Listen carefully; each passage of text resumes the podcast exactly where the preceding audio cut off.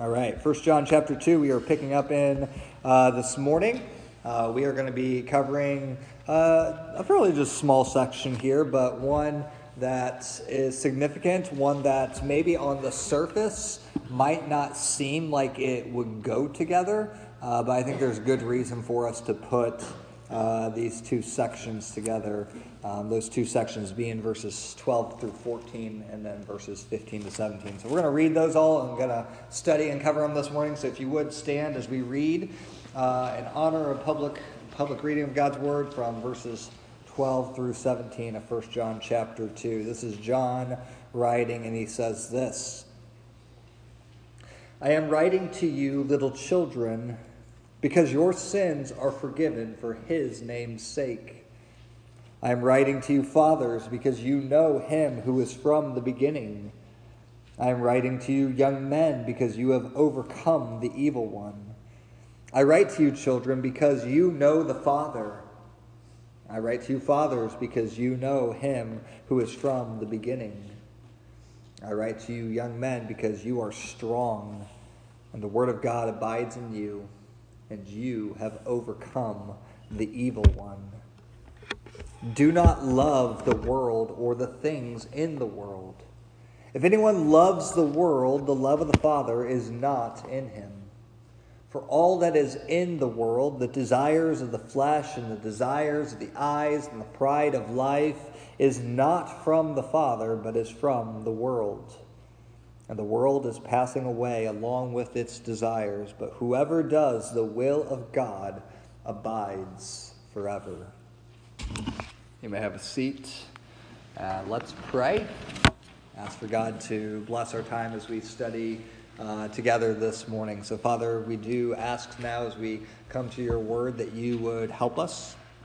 Help us to understand better uh, the love that you have poured forth from us and how, Lord, you are using that to uh, empower and use us uh, as your instruments in this world, which, as we know, is, is fading away. This world that is uh, tempting us and alluring us in so many different ways. We pray for your grace. It is a challenge to be a, a pilgrim in this world, and yet we know that it is not impossible. You have not left us to do it on our own. You have given us everything we need for life and godliness. And so I pray that even this morning, you would give wisdom to our ears as we seek to know what that faithfulness looks like. Uh, so pour your grace out upon us. We ask that you would use your spirit to move through the ministry of your word today. In Jesus' name, amen. Well, I'm going to rewind a little bit. Uh, if you remember, a few weeks ago, I asked you what you were up to in 2006, and I think we established that there were basically three of you outside of the adults in this room who were actually even born or alive in 2006. Remember, we talked about the great film, The Pursuit of Happiness. And so I thought, you know what, let's go back to 2006. Apparently, that was a great year for a lot of different things. But uh, there was another important moment that happened in 2006, one that has uh, endured, I would say, maybe a little bit more uh, than that movie did.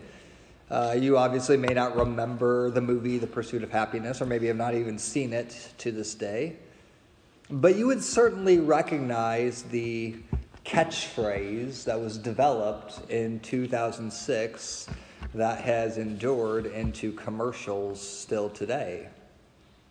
And in fact, if I were to complete the phrase, I'm sure most of you would know it immediately. Anybody want to take a guess as to what phrase that might be? What's a popular catchphrase, slogan in commercials? What do you think? Just want to take a stab at it. You guys don't watch commercials? I don't believe that for a second. My favorite one, Feed Your Happy. What's that? Feed Your Happy. Feed Your Happy. Which one's that? it's obviously worked. feed, your, feed your happy. Okay, I like it. Uh, yes, it's, it's, it's food. It's food related. Yes, food category. So, so feed your happy is great, but it's not okay. All right. Any other stabs you want to take at? Uh, yeah, I'm loving it. Comes from McDonald's, McDonald's right? Okay, absolutely. That would work well with our idea of love this morning. It is not. I'm loving it though. In fact, I'll start the phrase and I'm going to guess you're going to complete it immediately here. Uh, the phrase is America runs on Dunkin'. This, the coffee people understood that one. The rest of you are looking at me like I electricity, right? America runs on freedom, uh, like America, right? it's interesting. 2006, uh, Dunkin' Donuts adopted the catchphrase or the slogan of "America runs on Dunkin'." And they adopted that catchphrase as a shift away from their primary commodity, which is donuts, right? It's in their name, Dunkin' Donuts. And their expansion into the realm of the exploding popularity of coffee. Uh, the idea, obviously, is that Americans are fueled, they are empowered by what Dunkin' provides, and believes that you cannot operate without. America runs on Dunkin'. See, life requires all kinds of fuel, whether it be coffee for your body or, let's be honest here right now, that's not an actual necessity, it's a preference. Uh, whether it be gas for a car or batteries for a remote. Behind each of these is a power source that allows that particular item to operate as it should. And now, the past couple weeks, you probably are wondering right now, what does this have to do at all with First John? I'm getting there, I promise. Uh, the past few weeks, we've looked at the call by the Apostle John in this letter to walk in the light. In particular, we saw two weeks ago that such walking, and again, whenever he's talking about walking here, he's not just talking about literal, like walking like you're going to do after this from this building over to the other building. He's talking about walking as like a metaphor for your lifestyle, your way of life. That such walking includes obedience to the Lord and love for our fellow Christians. And on the surface, that can sound extremely basic, I think, to most of us. But I think we could all agree that a life of consistent obedience and love for God is not necessarily easy. I think we could all agree of what we know or believe it should look like, but actually living that out is much more difficult, isn't it? In fact, it can be challenging, particularly when you live in a fallen, sin cursed world that is competing for your attention and your affections. So, what then motivates our obedience as Christians? What empowers our love? What fuels our worship for God each and every day? What do Christians run on? And what I'd like to show you today from 1 John 2 is that the love of God, not the world, empowers you to walk in love. If we are going to operate the way that we are called to, the way that John is calling us to operate, then we have to live and embrace and understand the love of God. Because when we understand the love of God that has been lavished on us, that is what fuels and empowers our ability each and every day to walk in obedience to God. And I put that in contrast here to the love of the world, which we saw in our passage here. Remember, living in a sinful, fallen, cursed world presents the challenges that we face as Christians. That challenge to walk in obedience and love for God primarily comes from the fact that you live in this world that's imperfect today. And you are in a constant tension as a Christian between the already and the not yet. In other words, you are already a child of God. You have been brought into his family. You are a citizen of God's eternal kingdom, but you're not there yet.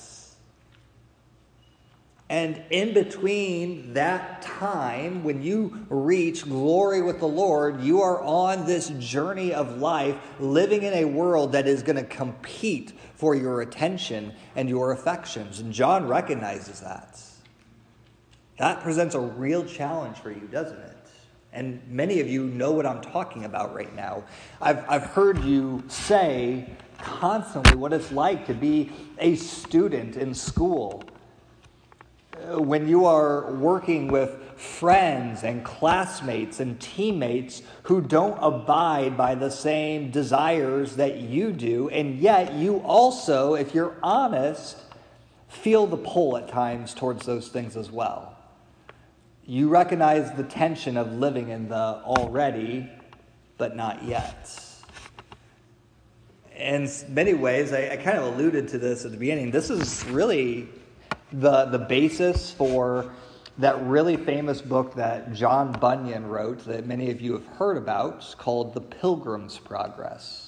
Anybody familiar with that? How many of you have read The Pilgrim's Progress or some form of it before? Okay, good number of you. If you haven't, I would highly encourage you to at some point.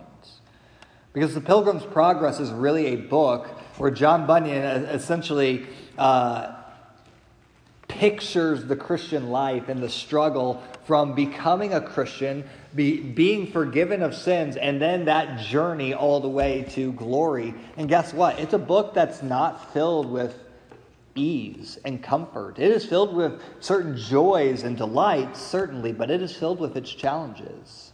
And I think Bunyan does an excellent job of portraying that for us. But going back to our main point here, this idea of walking in love, right? The love of God empowers you to walk in love. And I think that walking in love was the focus really of the previous section that Chris taught you about, what it looks like to walk in love. And we understand that this idea of walking in love has a, a twofold working. Uh, it has a, a, a love towards God, which we would call obedience, right? And there is a love that we exercise towards one another. Uh, that's really the focus of John in this letter. He's constantly kind of coming back to these ideas that for those who truly know God, that's going to show itself in love for God, which is obedience, and your love and your service towards your brothers and sisters in Christ. this is really the theme we talked about at winter retreat this year, wasn't it? The idea that love from God that comes down and exists in the Christian life, the love that God has shown for you in Christ that has saved you and redeemed you, then empowers you to express itself outwardly towards others. And so, what I want to do this morning is I want to look at those two sections that I, I, highlighted for you at the beginning, and I want to consider with you two types of love and how to respond to each of them. Two types of love and how to respond to each of them. And this is going to come back to that bigger idea of how is it that we are able as Christians to walk in love. And we'll start with the positive one. Uh, that John is addressing here in verses 12 through 14. And it's really the call to remember the love that has been given to you by God. If you are going to be fueled and empowered to live in obedience to God, you have to constantly, every single day, be arming yourself with a particular mindset. And that mindset is the, the, the meditation on what you have been afforded through God's love towards you. And that might not become increasingly evident when we read verses 12 through 14. In fact, uh, John kind of cuts in here with a series of personal addresses, and it might have sounded weird as I was reading it. You notice he's talking to little children, he's talking to fathers, he's talking to young men, and you're left wondering, like, oh, so who's he talking to here? What's going on? Why is he doing this? And I'm not sure that it is overwhelmingly clear, even from all the commentators that I've read, uh, what John is doing or why he's cutting in like this. Uh, and some people have wondered okay, is he addressing different age groups in the church, you know, younger Christians, older Christians, uh, somewhere in between? Uh, is he talking to those who are different in different stages of their spiritual development, whether they be kind of what we would call spiritual infants or spiritually mature adults? Uh, at the end of the day, uh, there's good cases uh, to be made on both sides, but I think more importantly, rather than trying to get lost in all the different argumentation of what he's trying to do, the question is who is he talking to? He is talking to Christians. He is talking to fellow brothers and sisters in Christ who have been saved and redeemed by God. And I think rather than trying to focus on those titles he ascribes to them, little children, fathers, young young men, whatever, I think it's more important to look at the description he gives of each of them, of what identifies or describes them, because each time he addresses them, he says, because. Because of this, because this is true for you. All is that all of that is under the, the clear umbrella of God's love that He has lavished on these people. So rather than working through them in order, I want to summarize John's thoughts under the following three ideas. As those who are loved by God, you must remember, first of all, that you are forgiven. You must remember that you are forgiven. How much different would your life look if you constantly lived with that concept before your eyes? How much different would your life look if you constantly had that mindset before going into school each day, before going into work each morning? To remind yourself, you have been forgiven by God. How might that change the way you look at your cares, your fears, your earthly pursuits? I've become more convinced, I think, here in recent memory, just the fact that so often the way we live each and every day of our life is a reflection of how much we understand our salvation. And that might sound like an ambiguous, unclear idea saying ambiguous makes that even less clear. It's a big word, I get it. But how often do you remember and think about the fact that you have been saved and rescued from the greatest threat in this world? The greatest threat being eternal judgment before a holy and righteous God the fact that you are no longer an enemy of that God, but you have actually been graciously been forgiven by him. The weight of judgment and death is no longer on your account. And yet, so often we live our daily lives as if that's kind of an afterthought.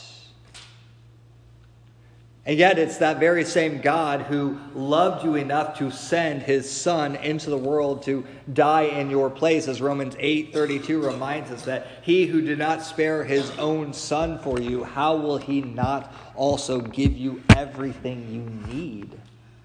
Right? God has already given you the greatest thing that you need, which is rescue through Jesus Christ, especially if you put your faith and your trust in that. So just think about how that changes the way you approach each day. Does that, does that forgiveness mean you are now perfect? Obviously not, right? Although we could say yes in some sense, right? Because it's the blood of Jesus that covers your sins. So you are perfected because of Jesus, but it doesn't mean that you're going to live perfect, as we mentioned, because you still live in this messed up, fallen world.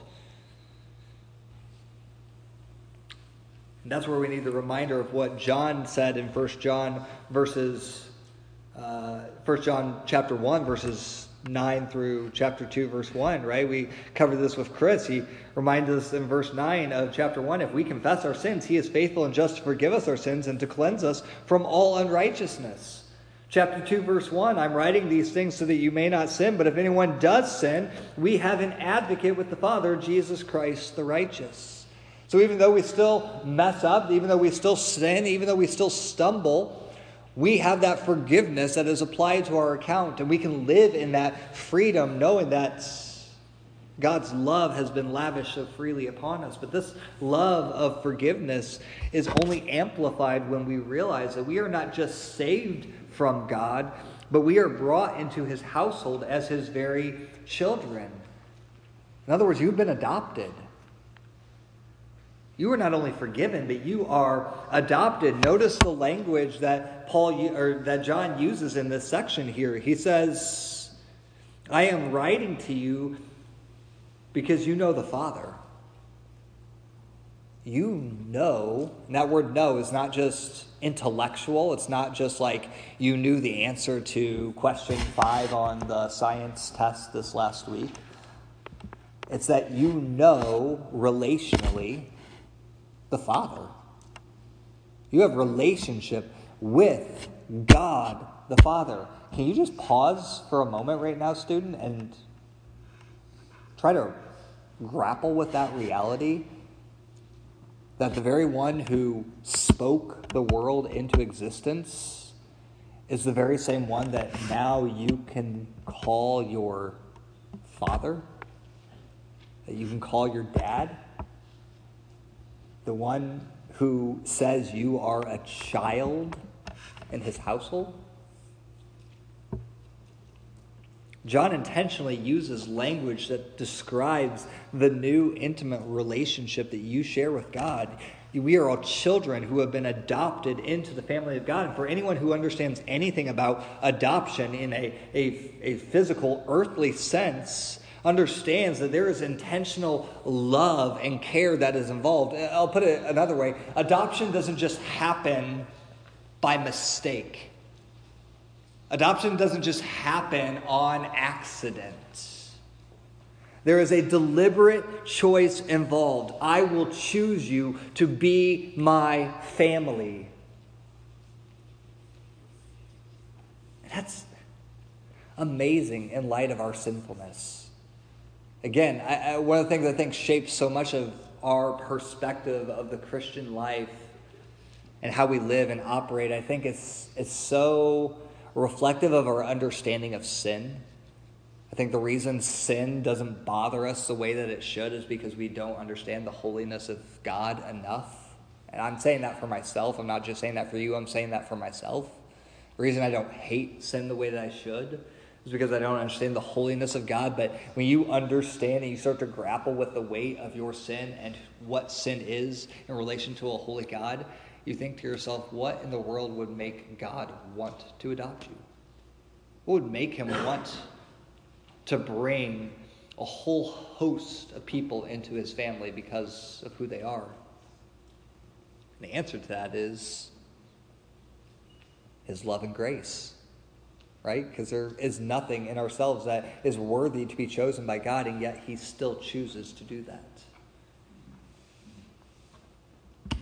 I think understanding this acceptance and belonging brought on by the love of God only fuels and empowers the love that we return to Him and others, right? Like when you start to understand these things, do you notice how that changes your perspective of your obedience to God?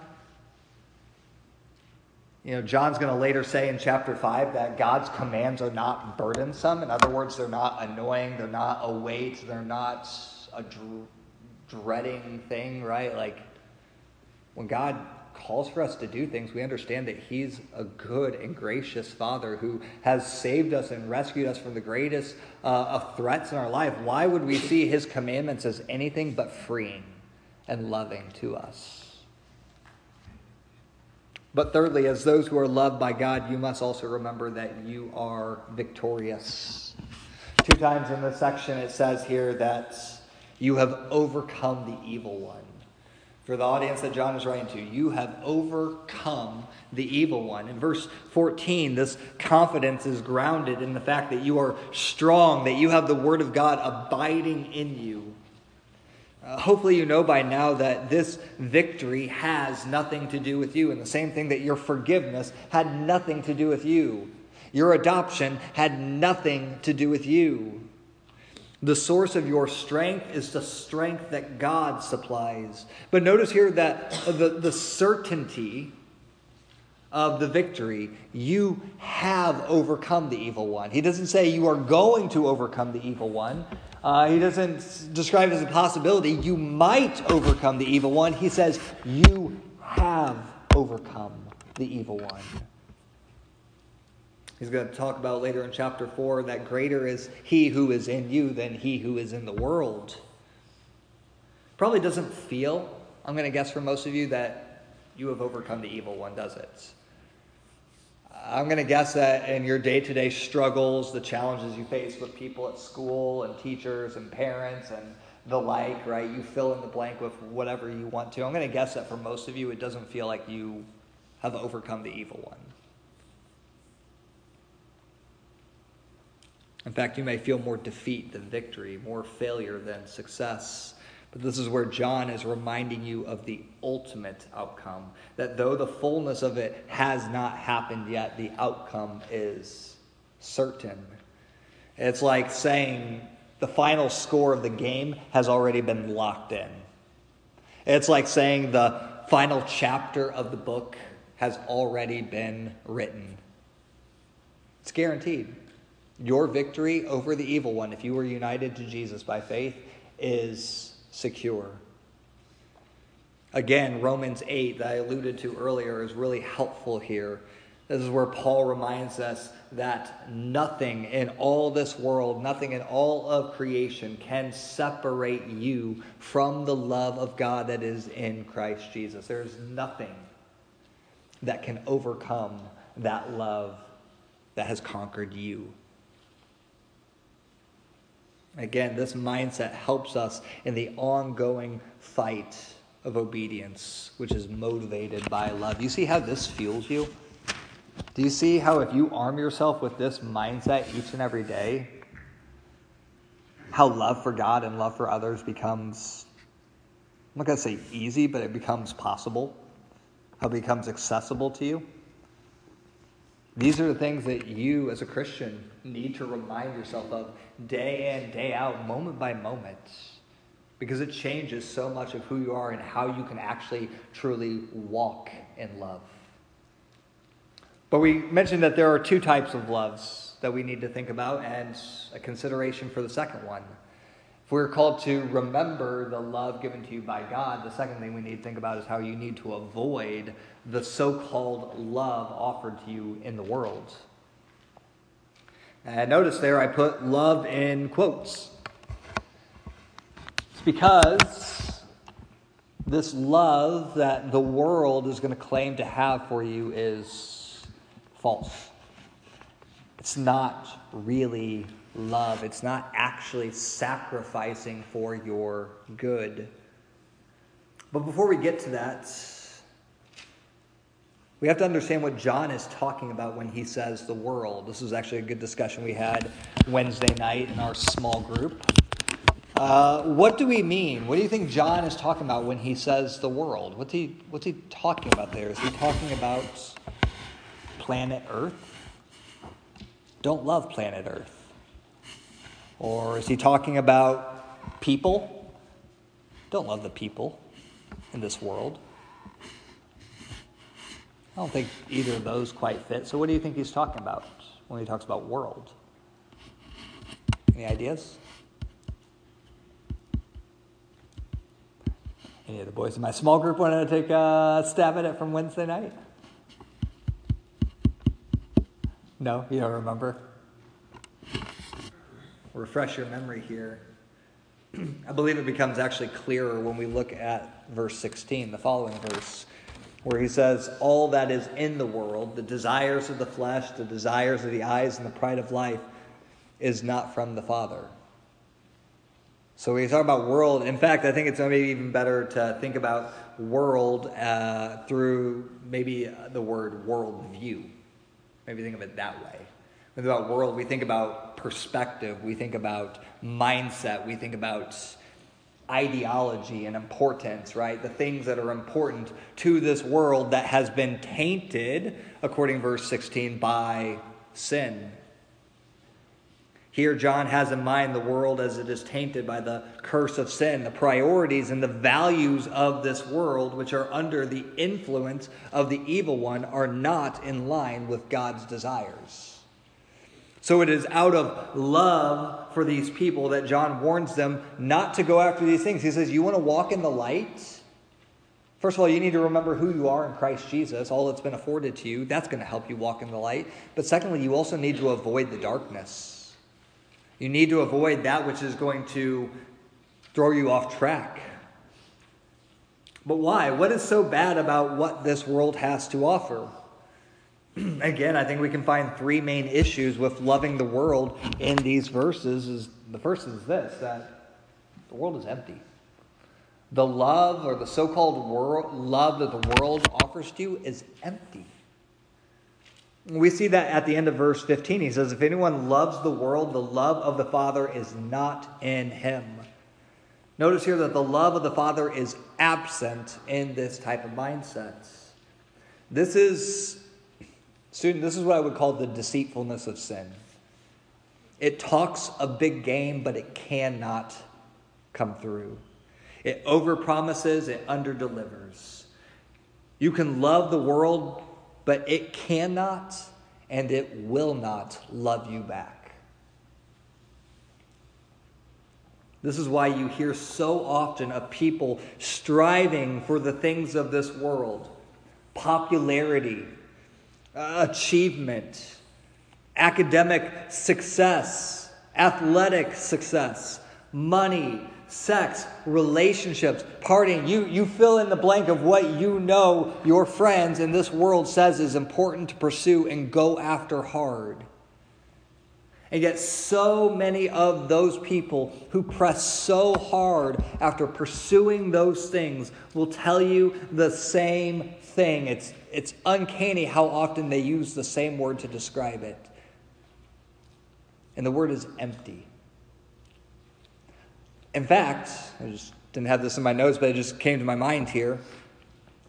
This is the very reality that Solomon discovered in the Old Testament.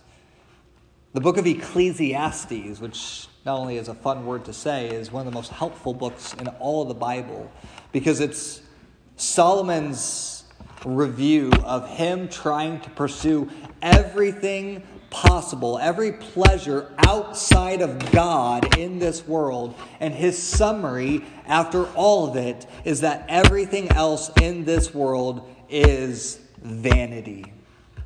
And that word vanity is just another word, a, fancy word for empty. It says it's like trying to drink milk out of an empty jug. You're not going to get anything. You're going to think you're going to be quenched, you think you're going to be satisfied, but you're going to come up completely empty.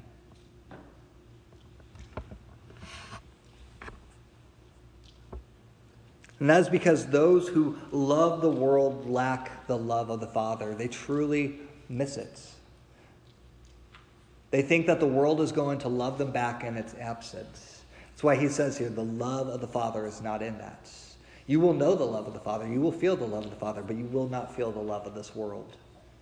And that is in contrast with what we just saw. We are afforded, uh, that uh, saw uh, is afforded to those who are forgiven, those who have been adopted as children who are loved by the Father. So that's the warning of the, the dangers of pursuing this way of living. And student, I just, you know, these are always the sections that make me just want to plead with you this morning, right? Like, I, if you don't hear anything else I say this morning, I just want to remind you of this that you may think that perhaps what you're pursuing in life is what you want and what you desire and what's good for you or what others are telling you is good for you. But if you are not truly living it for the Lord, if you are not abiding in the love of the Father and pursuing things that are according to the love of the Father, you're going to find yourself a year from now, five years from now, 20 years from now, recognizing that all of it is empty. And Solomon's wisdom for you was don't waste that time like I did. Fear the Lord now and pursue him hard now. While you still have time. And so we see that the so called love of the world is empty. Secondly, we see that the love of the world is deceptive. Verse 16 speaks to three ways the world tempts us the desires of the flesh, the desires of the eyes, and the boastful pride of life. All those words, desires, is that same word that the New Testament uses for lusts, right? Lust is a, a desire, uh, a craving for something. And that can certainly be for good things, but most of the time the context tells us it's a, a lust and a desire for that which is contrary to God. And you can probably see how these ideas are all connected to one another. In fact, I like the way that Tony Merida uh, connects these three ideas to, together. He talks about the desires of the flesh being your appetites, right? The things that you crave, the things that you want, the things of this world that appeal to your senses and your desires. Uh, the second one is the desire of the eyes, which he would call the affections, right? So, what you see, the input, the things that uh, appeal to those appetites. And it competes for your desires, your affections, the things you see that you then start to covet and want. And that comes in all kinds of shapes and sizes, doesn't it? whether it be something related to sexuality, whether it be uh, looks and appearances, whether it be success and performance, whatever it may be, all those things appeal to your affections. And the pride of life, that would be ambitions. So you have appetites, affections, and ambitions. Your ambitions being what you want to do in life, how you exist to try to make yourself greater. We talked about this on Wednesday night, didn't we, with Jesus and his mindset that says the Son of Man did not come to be served, but to serve and to give his life as a ransom for many. To be great in the kingdom of God is not about rising up and taking in, but rather stooping down and pouring out. But the way of the world is always about rising up, isn't it? What's the next level you can get to? How can you make that much more money? How can you get that advancement? How can you rise to greater status and prominence among your peers? But notice how none of these desires come from God. According to the second half of verse 16, right? He says, These things are not from the Father, but from the world. you live in a world right now and really throughout human history, it's no different today than it was thousands of years ago, where these types of things are encouraged all the time. How pursuing these things is good and right. This is part of who God made you to be. There is deception in this. And sometimes we are brought into the deception, right? That you have to be pursuing these things, that these things are good and right for you. Uh, these type of cravings and desires related to sexuality and maybe even gender identity. No, no, no, it's good. That's how God made you to be. You should accept that. You should embrace that. Don't fight that. It's actually unloving to, to fight that. That's not from God, that's from the world. Uh, this, this idea that you have to keep getting uh, more prominence, that you get more money to get a better job, to get a better family, to get a better, you know, X, Y, Z, all these things, that's not from God. That's from the world. And yet, so often, if you were to recognize like we so easily can just start to fall in line with the current of culture that we don't think anything different. We forget to go to God's word and we ask, forget to ask the question is this actually what God wants? Is this in line with God's will for my life?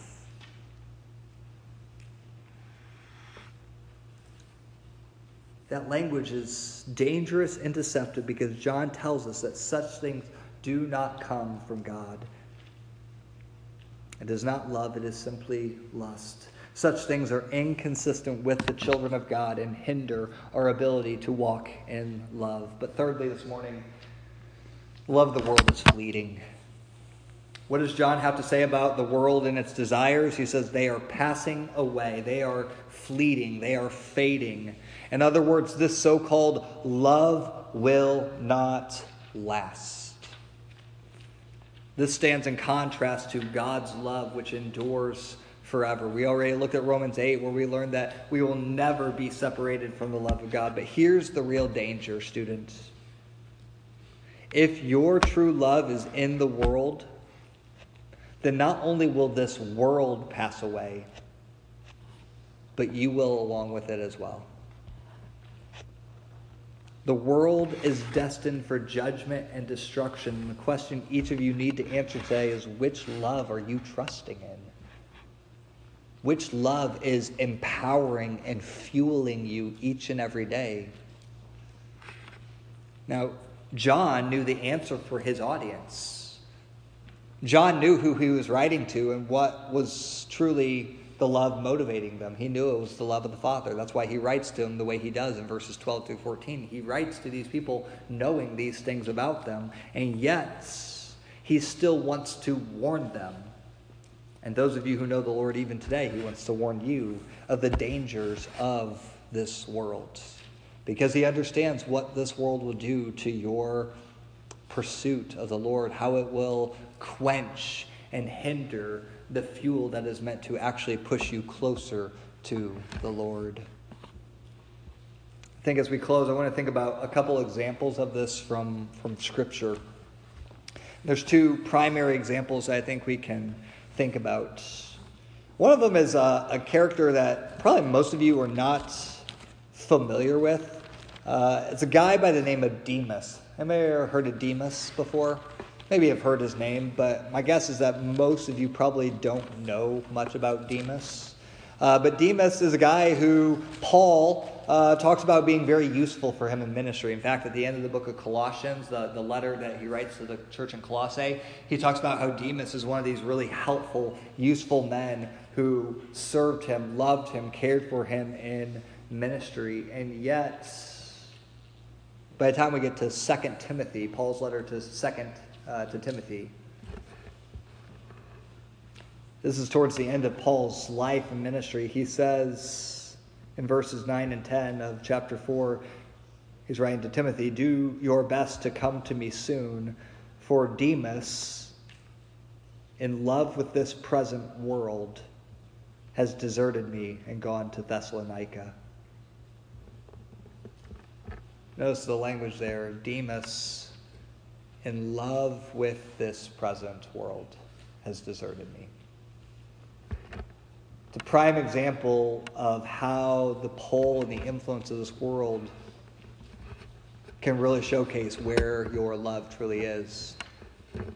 But I think we all know that probably the greatest example, the greatest picture we see of this is in two of the followers of Jesus, right? Two men who both failed miserably in their following of Jesus, and yet we see that what really drove each of them was a difference in love. And if you don't know who I'm talking about, talking about Peter and Judas. Two men who, on the outside, looked like they were great examples, great followers of the Lord. People never suspected Judas to be anything but a faithful follower of the Lord. And yet, what was it that drove Judas to betray the Lord? love for this world love for the finer things. When he realized that Jesus was not going to help him pursue the things that he wanted, he thought, I'll at least maybe try to get something out of it. What looked like love from the outside was truly just a love for the world and not for Christ. Now, Peter also failed, didn't he? Miserably. We see the remorse, the way that they responded very differently. But do you notice by the end of Peter's life, when he's sitting on the shorelines with Jesus after the resurrection and sits across the coal fire that probably reminded him of the night that he betrayed Jesus three times, Jesus, in response, asks him three times one question. What was that question?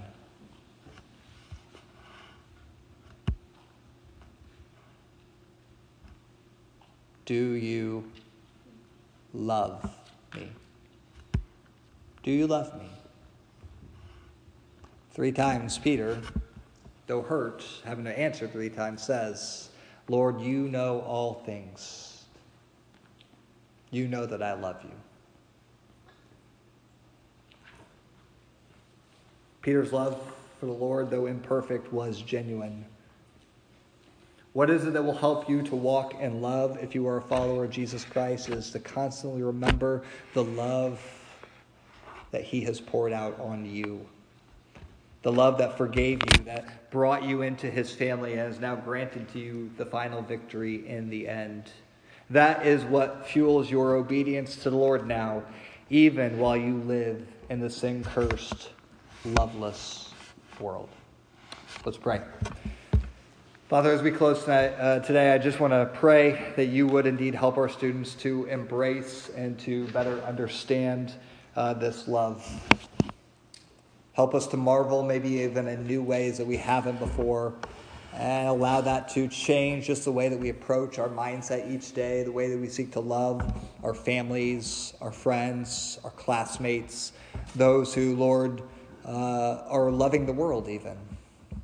I pray that it would fuel us and empower us, especially on days where we don't feel so strong, where we feel carried by the cares of this world, the fears, the worries, the anxieties, whatever it may be. I pray that your love would strengthen us and help us to remember that in Christ Jesus, the victory is secure. Even though we are pilgrims, exiles in this fallen world, we have everything we need for life and godliness. So equip us to do that work today, to walk in both the light and in love. We ask in Jesus' name. Amen.